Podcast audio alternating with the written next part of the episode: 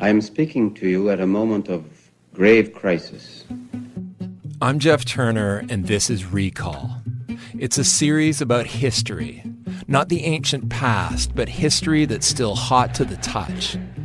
In this first season, I explore a revolutionary political movement that brought a modern democracy to the brink. You can find Recall How to Start a Revolution on the CBC Listen app or wherever you get your podcasts. This is a CBC podcast.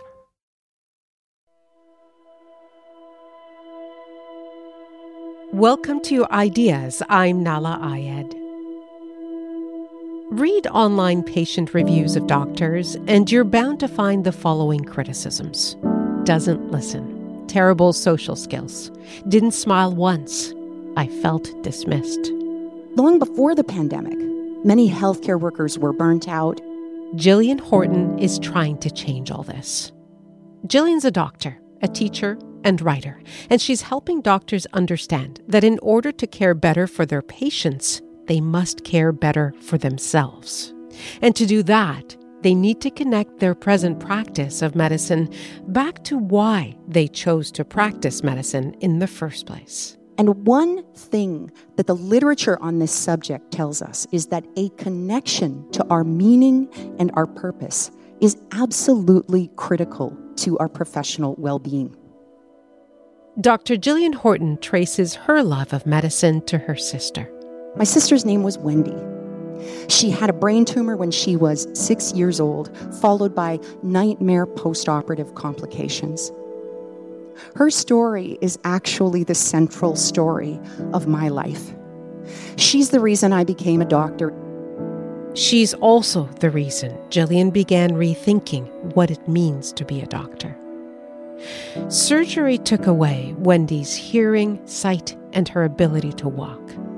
It was then that Jillian saw how dehumanizing the healthcare system could be. One story I will never forget after her surgery, my parents asked the pediatric neurologist about her prognosis. And that doctor put Wendy's scans up on a light box and he shouted at them, Can't you people get it through your heads? This girl has no brain left. Jillian says that such encounters are a natural outcome of a system that leaves no space for doctors to show any authentic human emotion teaching young medical students that professionalism means steering clear of all feeling has left patients and doctors in what she calls emotion free zones. Changing the status quo means creating a new space. The great humanist psychologist Rollo May said, Between stimulus and response, there's a space. And in that space, we can choose the response we wish to throw our weight behind. Jillian Horton has written about all this in her book, We Are All Perfectly Fine, a memoir of love, medicine, and healing. It recently won the Edna Stabler Award for Creative Nonfiction, based at Wilfrid Laurier University. It's where Jillian spoke in front of an audience at the awards ceremony. We're calling this episode Healing and the Healer. So I'm going to have a sip of water and then we're going to begin. Gosh, that was a suspenseful sip of water. It's intense. So I'm going to begin today by saying something that I know is painfully obvious. We are in the midst of a truly terrible time in medicine. And I often think of this in some ways as a crucible time.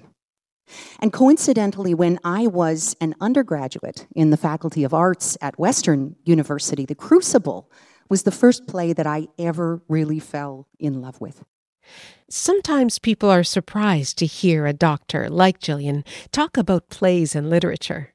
But she believes that the dichotomy between the sciences and the arts is a false one, as she makes clear in her book.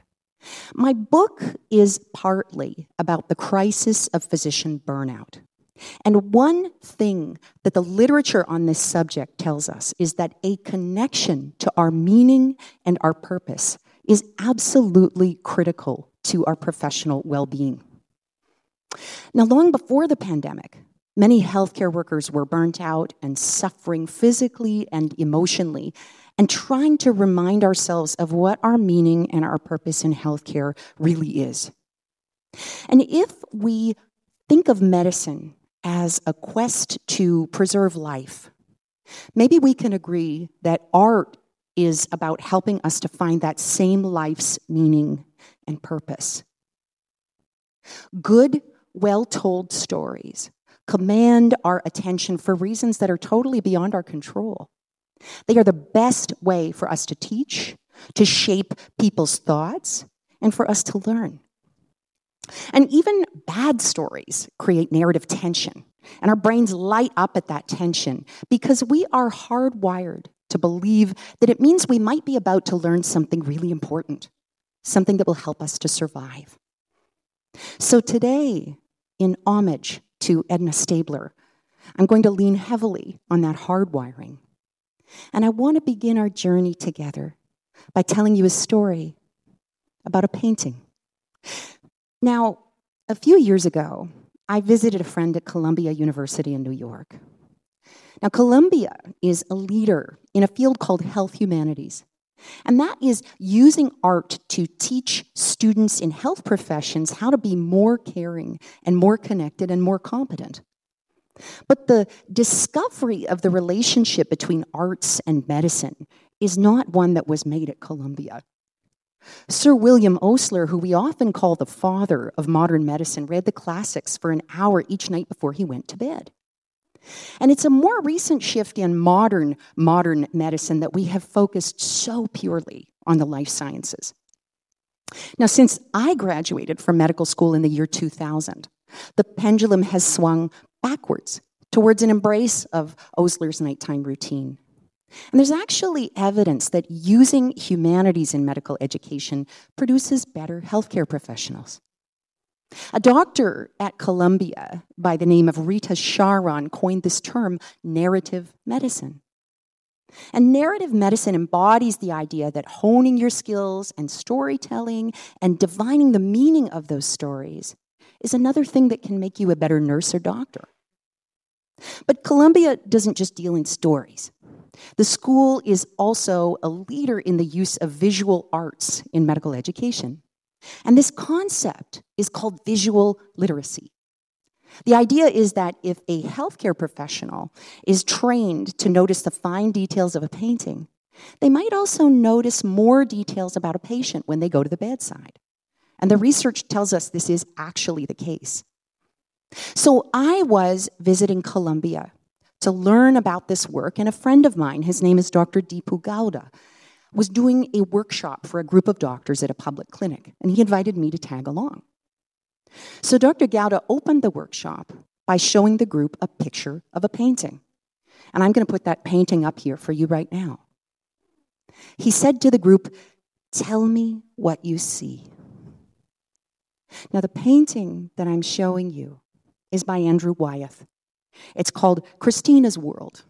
And it's a picture of a woman with long dark hair in a pink dress sitting in tall grass in a rural landscape looking off into the distance at a house. Wyeth painted it in 1948.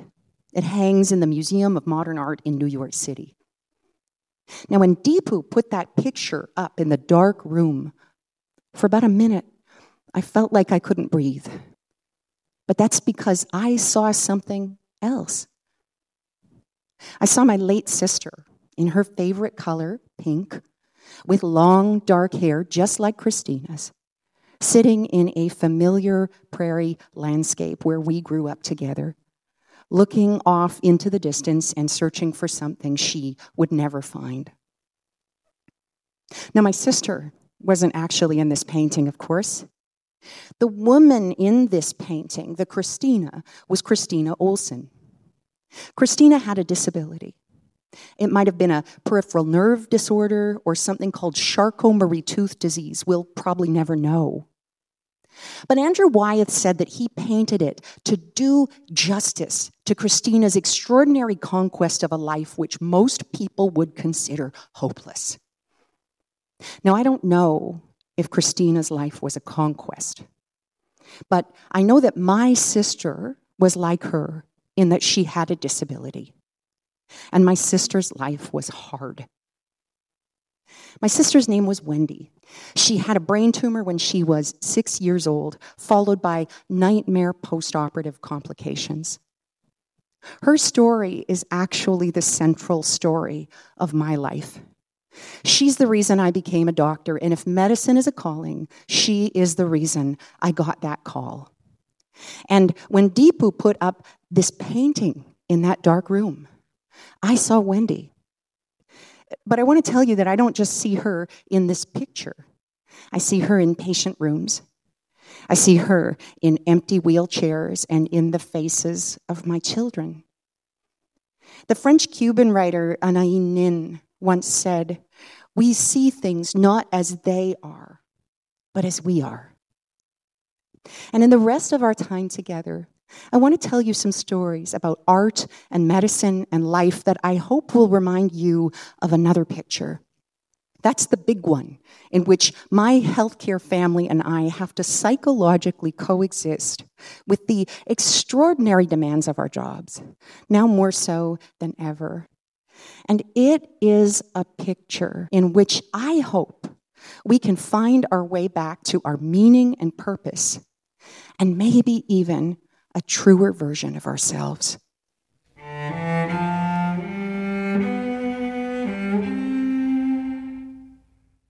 Now, I often say that growing up with a person with a disability was my real medical education. I saw how Wendy was treated. And too often, what I saw was a lack of compassion. I heard the things that people said to her and to my parents. It often felt like people didn't even see her as human. And some of the worst comments came from doctors. Now, Wendy was diagnosed with a brain tumor when she was six. One story I will never forget. After her surgery, my parents asked the pediatric neurologist about her prognosis. And that doctor put Wendy's scans up on a light box and he shouted at them, Can't you people get it through your heads? This girl has no brain left. Well, that girl with no brain left was 12 years my senior. And by the time I was born, she already had a disability. I never knew her any other way. I told you about the mysterious Charcot Marie Tooth disease that Christina Olson might have had. Well, Wendy probably had something called Lynch syndrome.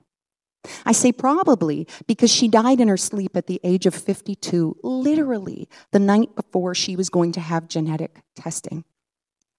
But years after she had brain cancer, she had endometrial cancer. And in the years before her death, my mother and my other sister had endometrial cancer too. So it became clear there was something in our genes that was making everybody get these cancers. And in my family's case, that something turned out to be Lynch syndrome, which predisposes people who carry the gene to developing certain types of malignancies. Now, my family's defective gene is called MSH6, MutS homolog 6. It's what's called a mismatch repair gene. It encodes proteins responsible for repairing errors that occur during the normal replication of DNA. Cells are always making copies of themselves, going from 1 to 2, 4 to 16, 16 to 32 to 64, and so on. And the way I like to explain it to people is if your mismatch repair gene doesn't work, then you don't have a proper protein toolkit to repair the mistakes those cells sometimes make when they're doubling. And if just one error gets through, it begins to double. And then we know what happens cancer. And this is why I say to my patients disaster happens slowly. So that's how, by the time Wendy was six years old, she had a tumor the size of an orange growing in her brain. Now you think, an orange? Well, didn't somebody notice? Well, yes, actually, they did. My parents noticed. And they kept taking Wendy to doctors saying, Something is wrong with our daughter.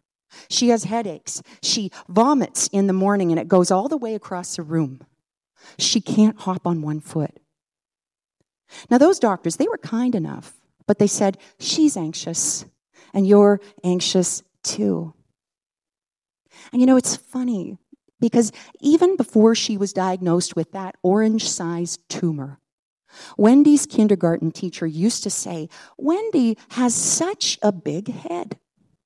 You can see it in her pictures if you just look. And so this was a question that I asked myself after becoming a doctor. Why could Wendy's kindergarten teacher clearly see something that was missed by a series of highly trained specialists? I tell you all of this so you can see how it happened when I became a medical educator that I would become passionate about this idea of teaching doctors visual literacy. But there's another kind of literacy that might be even more important. It's the literacy that allows us to understand our emotional state, to decipher our most private reactions to other people, and our innermost secret lives. We don't get training in that literacy to become physicians. It's the literacy that might make you notice your gut is trying to tell you that something isn't quite right about the little girl in front of you. And it's the literacy that would allow you to self regulate so your fatigue or frustration could never let you scream at the family of a little girl with a brain tumor on one of the worst days of their lives. And it's the literacy that would allow you to notice that you are not okay. You're overwhelmed. You're burnt out. You're numbed out and in over your head. Emotional literacy might actually be one of the most important skill sets in all of medicine. So, why have we left it entirely to chance?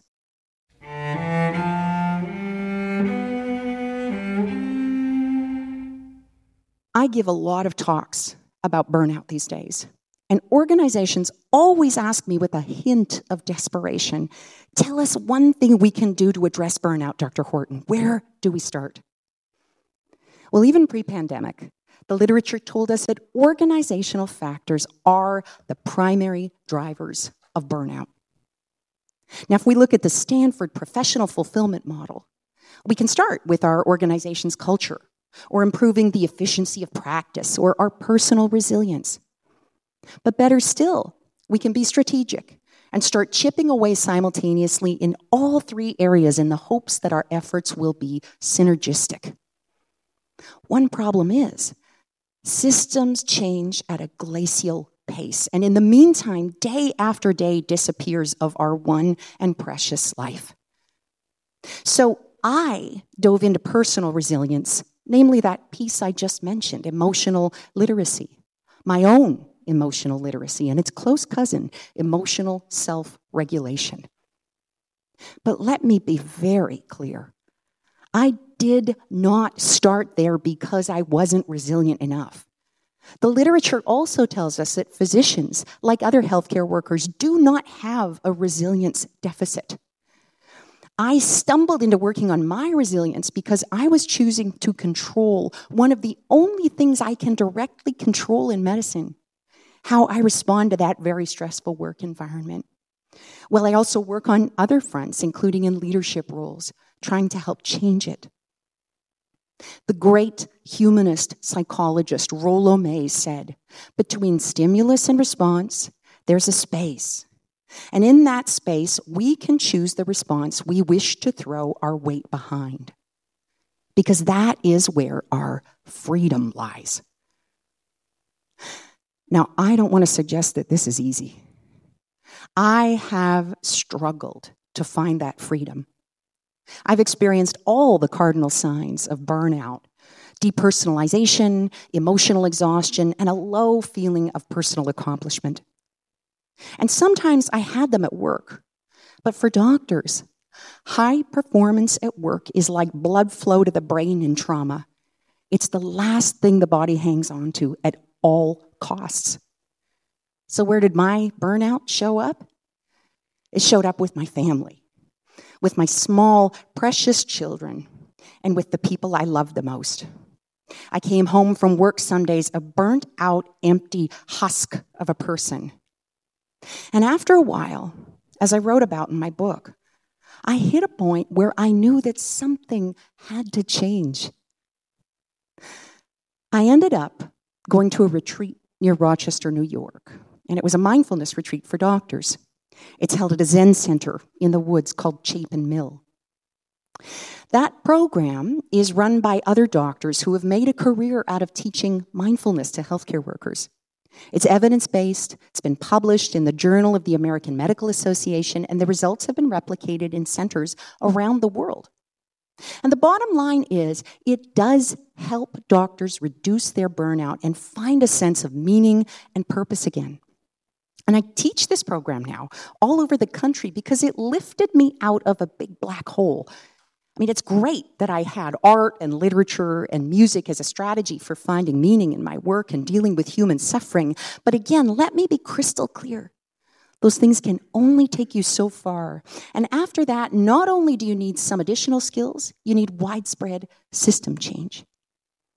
But when you brace people and help them to be even stronger in the face of a soul crushing system, maybe then they can stick around for long enough to make some of that change.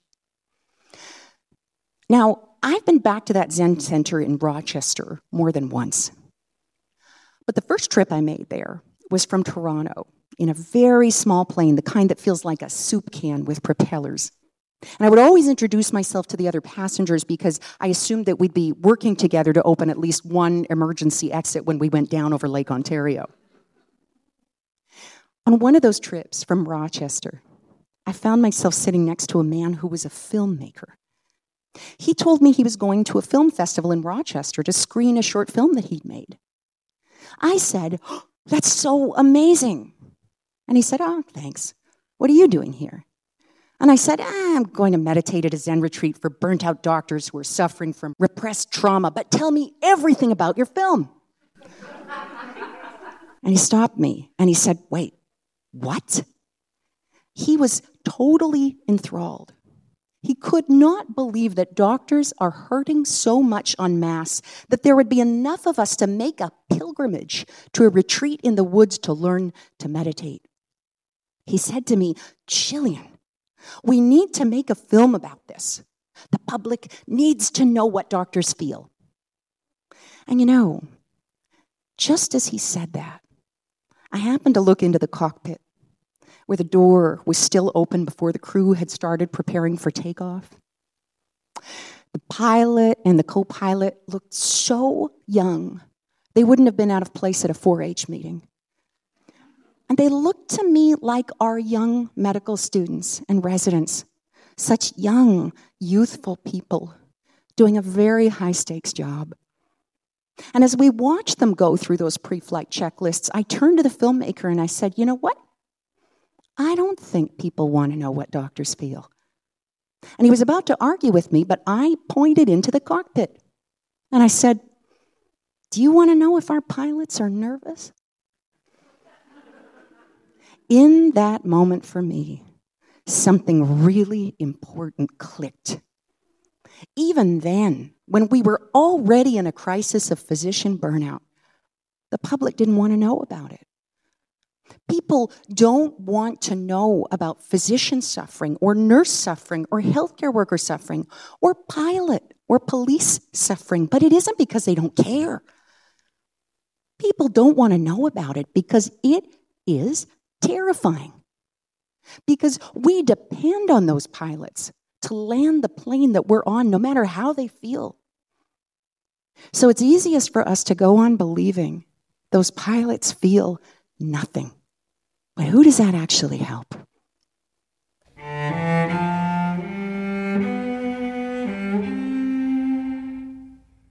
This slide that I'm showing you is one of the iconic images of suffering in art.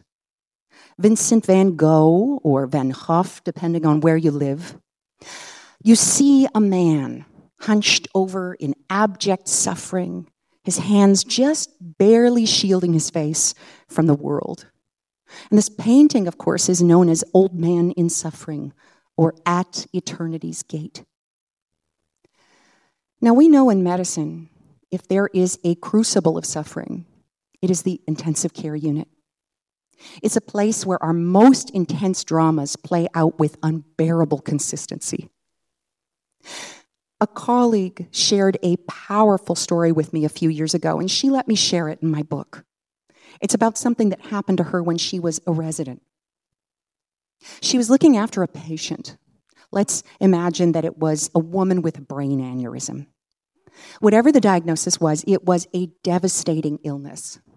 The woman was a mother with small children, and she collapsed at home, and her brain had been starved of oxygen. So, my colleague went in to examine this young mother because the doctors in the ICU were in the process of declaring her brain dead.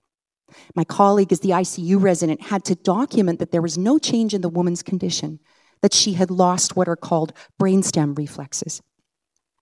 So, my colleague went into that room where a woman's small children were saying bye to their mother for the last time, where a husband was saying goodbye to his wife, where two elderly parents were sobbing, preparing themselves for the worst thing that was likely to ever happen to them in their lives. Now, my colleague didn't cry in that room. She'd been taught that crying was unprofessional. But after she stepped out, she was overwhelmed with emotion. And she stood by the front desk of the ICU in that same pose as Van Gogh's Old Man in Sorrow, tears pouring down her face. A staff physician came up behind her. He had his arms crossed, and he looked at her intently. And do you know what he said? This is an emotion free zone. And then he walked away. Now, I want you to think about that cockpit and those pilots. Do you think that cockpit is an emotion free zone? I know that I don't want a pilot who thinks their cockpit is an emotion free zone. And no, of course, I don't want a pilot who screams, We're all to die at the first sign of trouble. I want a pilot who can recognize and manage their emotions. I want a pilot who can name and work through uncertainty, the precursor of crushing fear, who can name that gut feeling that something isn't quite right and respond to it accordingly. Isn't fear valuable? Isn't grief valuable? I mean, don't we believe these intense feelings show up to tell us something? Think about these statistics. In Canadian data, about one in 10 physicians have considered attempting suicide in the last 12 months. I mean, what do you think happens when somebody says to you, This is an emotion free zone? One message is shame. You and your feelings are disgusting. But there's another message too. This doesn't concern you. You aren't part of this. You're not part of this picture. But that is a delusion. We absolutely are part of that picture. And this is why there is a retreat in the woods at a Zen center where people like me need to go to try to undo two decades of unmetabolized professional trauma. But what if there were another way?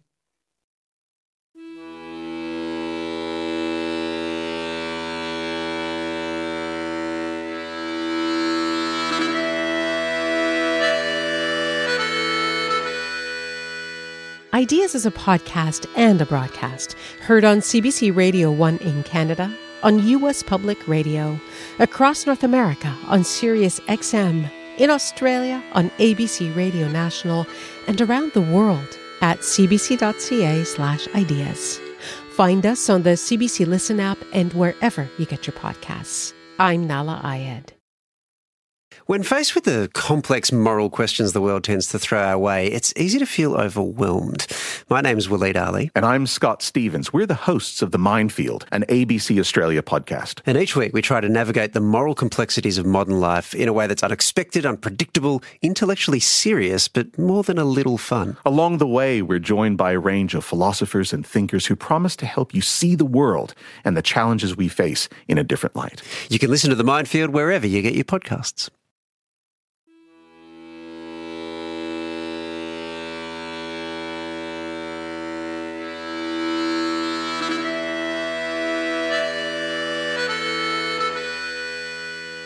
Western philosophy has long elevated reason over emotion. The ancients believed the ability to reason is what made humans human.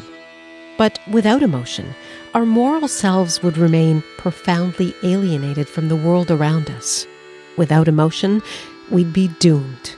We'd never act.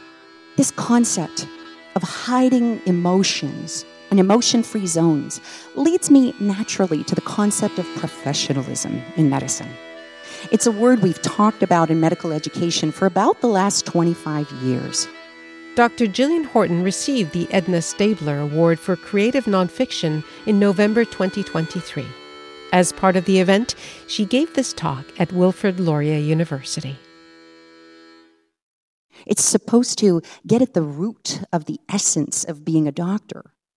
It encompasses ethics and boundaries and basic conduct, and we teach courses on professionalism in medical school. And yet, one of the problems is Nobody really agrees on the meaning of that word. I mean, doesn't it sound like it's a better fit with your accountant than your physician? I hate the term. It's a sterile word for a fertile concept. And I think that word has misled an entire generation of young physicians and pushed them towards a fundamental misunderstanding of what it means to be a doctor. I gave a lecture to medical students a few years ago. They were in their third year, new to the medical wards, and just acclimating to the environment. And they have a really valuable perspective in the sense that because they are not yet saturated in the medical environment, they aren't yet blind to it.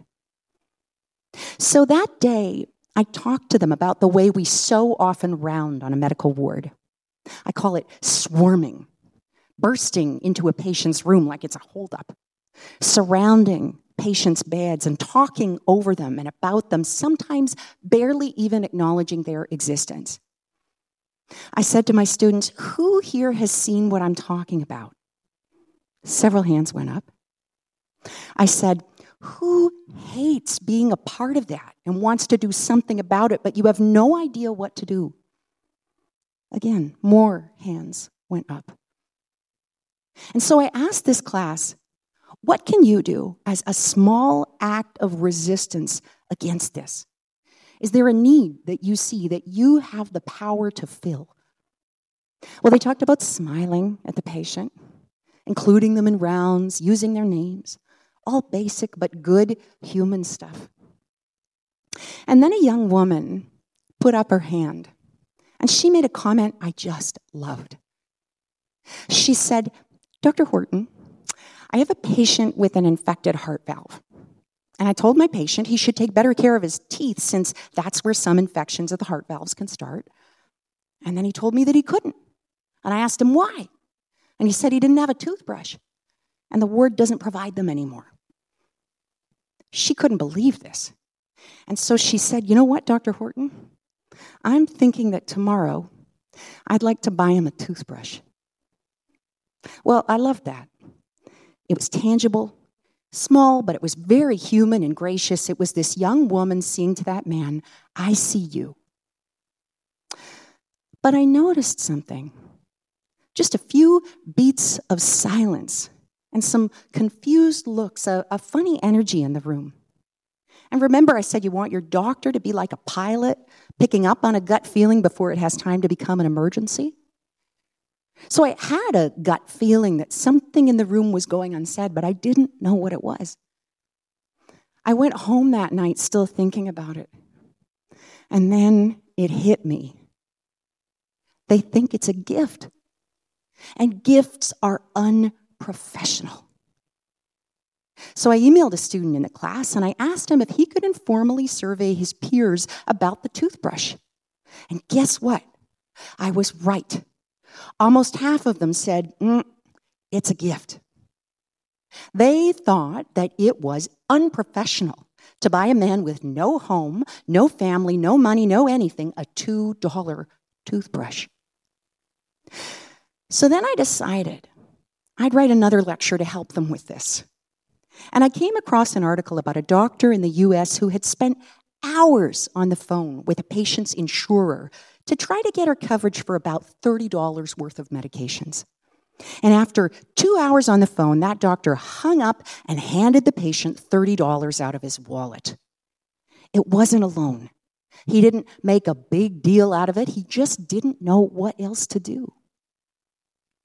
By the way, that doctor's name was Gordon Schiff. And as he wrote in the Journal of the American Medical Association, well, he didn't expect to be commended for his simple act of kindness. He also didn't expect to have to deal with the trauma and personal and professional sense of violation at being reprimanded for his unprofessional boundary crossing behavior after a resident he was working with reported him to his clinic director. Now, this reminded me of a story I read a few years ago in the New York Times. It was about an older couple in Italy. They were shut ins, and a neighbor heard them crying. And so the neighbor called 911. An ambulance arrived, and the paramedics assessed them. The couple seemed fine physically, but they were weeping. The paramedics asked them, Why are you crying? And they said they'd been watching a TV show about the suffering of children in other parts of the world. And they were crying for those children. Do you know what happened next? Did the paramedics say, This is an emotion free zone, and drive away? The paramedics actually went into the couple's kitchen and they cooked this lonely couple dinner. And because this was Italy, they cooked them pasta and sauce and they served them. Now, I used to think that the best part of that story was the basic human kindness. But now, my favorite part is that nobody hauled those paramedics in front of a regulatory body and accused them of unprofessional boundary crossing behavior. By the way, paramedics are another group of people with very difficult jobs. A 2017 study put their self reported suicide attempt rate at 9.8%. We generally believe that doctors have the highest suicide rate of any white collar profession. Men who are doctors are 40% more likely to die by suicide, and for women, that risk is more than double. These kinds of suicide rates, I mean, they don't sound like they reflect work in emotion free zones, do they? They sound like zones where there is deep suffering. And COVID has only made that worse.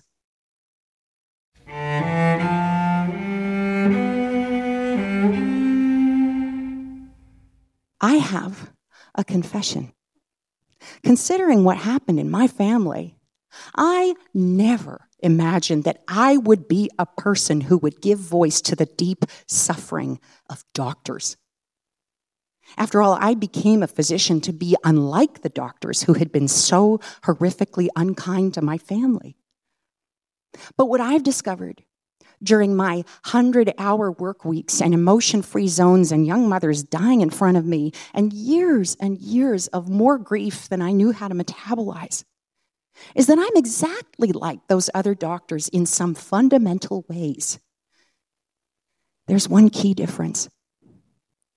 I know what it's like when it's your loved one in that bed or that wheelchair and you so badly need a real live person to show up and care for them and really be with you in that picture. I know that feeling of grief and abandonment when no one does that. And in many ways, that is actually the worst trauma. Because when you act like something is an emotion free zone, even if it's just because someone said it's what you have to do. People around you interpret your lack of emotion as you don't give a damn. And there's another, even bigger problem for us as doctors in that equation no joy, no celebration, no positive emotion. And maybe this is another trauma we've inflicted on ourselves as a profession that sometimes we don't feel anything at all. Now, do you remember Captain Sullenberger? In 2009, he landed a plane on the Hudson River in New York. Birds hit both engines, and the engines failed. Captain Sullenberger pulled off a miracle landing, and everyone on board walked off that plane alive. But I remember reading something that struck me.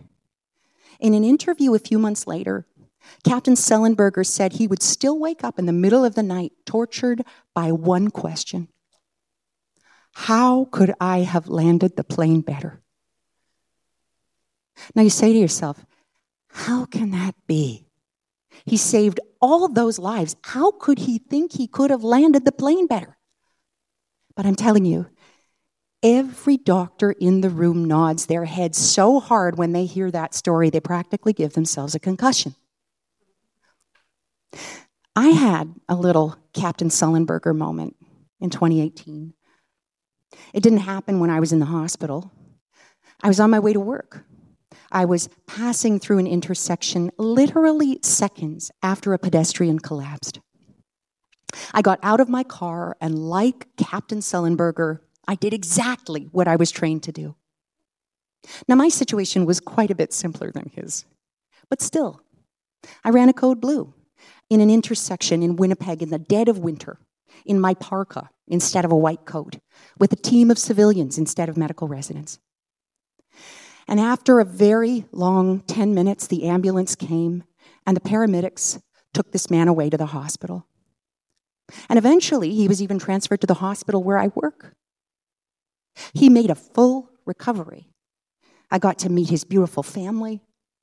And this story spread to my friends and colleagues who marveled at the fact that I'd been in the right place at the right time.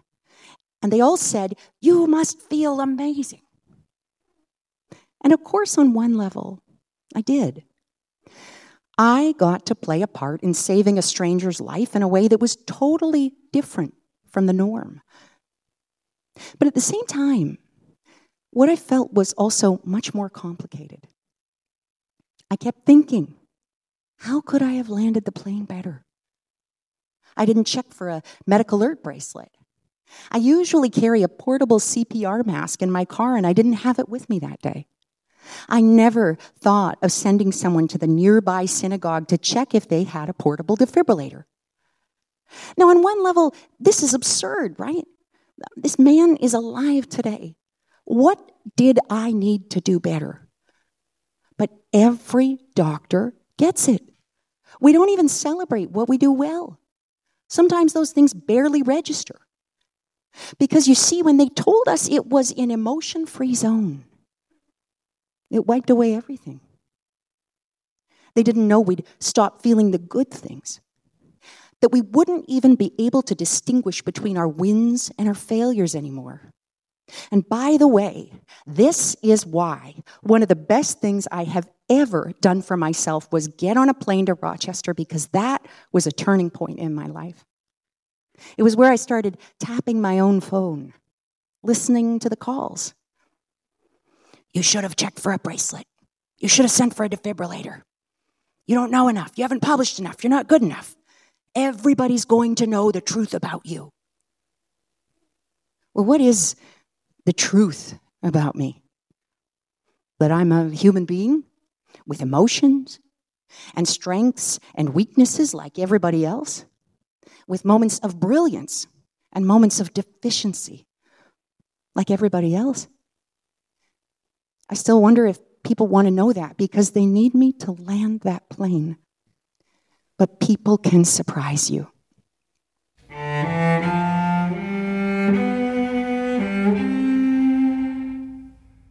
have one final story to share with you. It's about a patient, a lovely man with a catastrophic illness. He was in multi organ failure, and each hour he was getting worse. After a certain point, it was clear to me that this was not going to end well. This man was dying. So at the end of the day, his family arrived. And I pulled up a chair and I leaned in. I could feel the deep grief and sadness in that room as I told this lovely man and his family and friends that today or tomorrow was going to be the last day of his life. Now, while I was having this very tough conversation, I noticed one family member standing some distance away from me. His arms were crossed in what I thought was a very skeptical way. And I told you I practice visual and emotional literacy, and so I get used to reading people. I get used to guessing what they do for a living, where they're from, and what they might be most afraid of. And I've gotten pretty good at it, actually, but sometimes I still get stumped. And I couldn't read this man. Was he angry? Was he holding in his emotions, or did he think that I'd done something wrong when it came to his family member's care? I had absolutely no idea what he was bringing into that room. So, after I gave my condolences to the patient and family, and I promised to keep him comfortable, I stepped out of the room. My clinical encounters, by the way, are not an emotion free zone. And there were tears in my eyes that day as I stood at the sink washing my hands. And that is when I noticed that the man with his arms crossed had followed me out into the hall. And he was just standing there. He was looking at me. I dried off my hands and I turned towards him. And truthfully, I was actually a little bit scared. I had no idea what he was going to say to me. And then he said quietly, I don't know how you do what you do. Now, I said what I always say when people say things like that to me about medicine. I have been on the other side, and it's so much harder. But this man just kept looking at me and he shook his head and he said, Are you sure about that? Now, I said, That's a really unusual comment. I'm curious as to why you're thinking that. What do you do for a living? And that man said, I want you to guess. So I looked at him. I had no idea. I thought he must work in healthcare. I thought maybe he was a teacher or maybe he was a spy, not that he would have told me that. But I had no idea. And finally I said, I give up. And then he did this. He folded back three fingers and he left his thumb and second finger sticking out like his hand was a pistol. He was a police officer. My jaw just dropped. A police officer just told me he doesn't know how I do what I do. Now, police culture is imperfect too, and just like medicine, it is in need of change.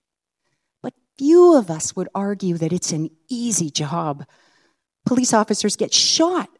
They walk around in parts of town I'm afraid to drive through. They face people and things that are scarier than anything I'm even willing to preview on Netflix. And here's a police officer shaking his head in awe and saying to me, I don't know how you do what you do. Can I tell you what that police officer did for me in that moment? He gave me a gift. He did that just by noticing that I was in the picture. You see, too often I still write myself out of it.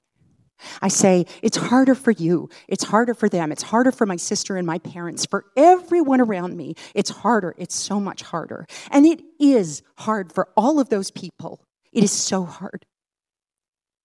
But it's also hard to be right there in the middle of a story of the worst day of somebody else's life if you are really showing up as yourself.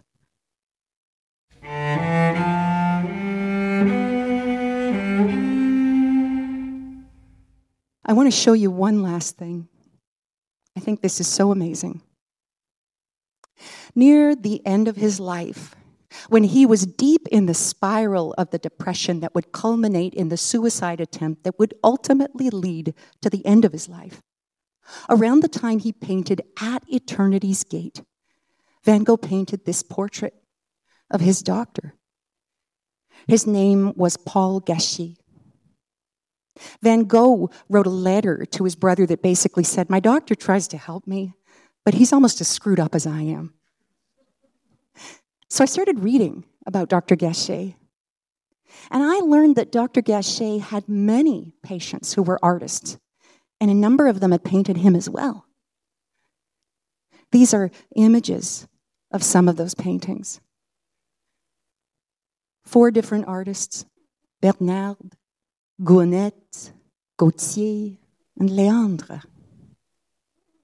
One patient sees kindness, these large, capable hands. Another sees an expression of deep wisdom on his face. And another paints him like a warm, jovial, loving father. What I find striking is these don't even look like the same subject. And actually, I don't think they are the same subject. Because Dr. Gachet's patients are seeing him as they are, and also who they need him to be. If we put all these paintings together, we know more about Dr. Gachet than we ever could have learned any other way.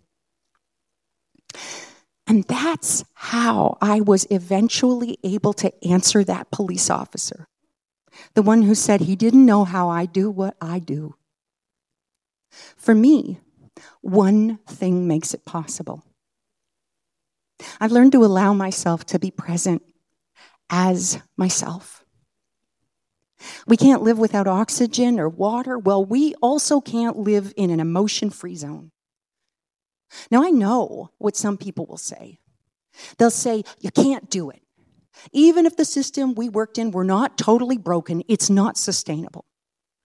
Well, let me tell you, it takes work, but it is sustainable. Yes, doctors who are rated as more empathetic may be at a higher risk of burnout, but people say the same thing about Lynch syndrome. It means you'll get cancer. No, it doesn't. It means you're more likely to get cancer. But with good care and attention to risk and preemptive measures, you may end up healthier and happier than anybody. Why? Because risk is not destiny. What I want to leave you with is this art requires that we put ourselves into it to understand it, to animate it, to make it relevant, and to complete its meaning. The art of medicine is exactly the same. The idea that you have to give up the best parts of yourself to become a doctor or any kind of healthcare professional, that you can't cry in the ICU or tell your patients about your beloved late sister or buy somebody a toothbrush, those aren't the things that put us in harm's way. The opposite is true. Learning to understand and honor our emotions is one of the few things we can control. It is the place where we find real freedom. And that is the only way we learn to see what is really in the picture. Thank you so much. It's been a privilege to speak to you today.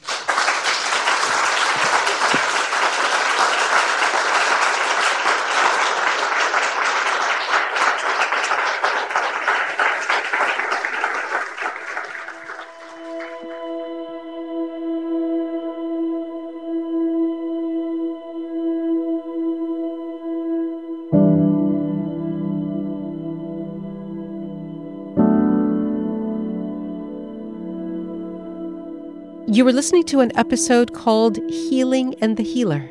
Thank you to Dr. Jillian Horton, author of We Are All Perfectly Fine, a memoir of love, medicine, and healing. It recently won the Edna Stabler Award for Creative Nonfiction. Thank you to Bruce Gillespie, Gavin Brockett, Carolyn Morrison, and the whole team at Wilfrid Laurier University for making this episode possible. The episode was produced by Nahid Mustafa. Our web producer is Lisa Ayuso. Technical production, Danielle Duval. Field recording and additional technical help by Will Yar. The senior producer is Lisa Godfrey. The executive producer of Ideas is Greg Kelly, and I'm Nahlah Ayed.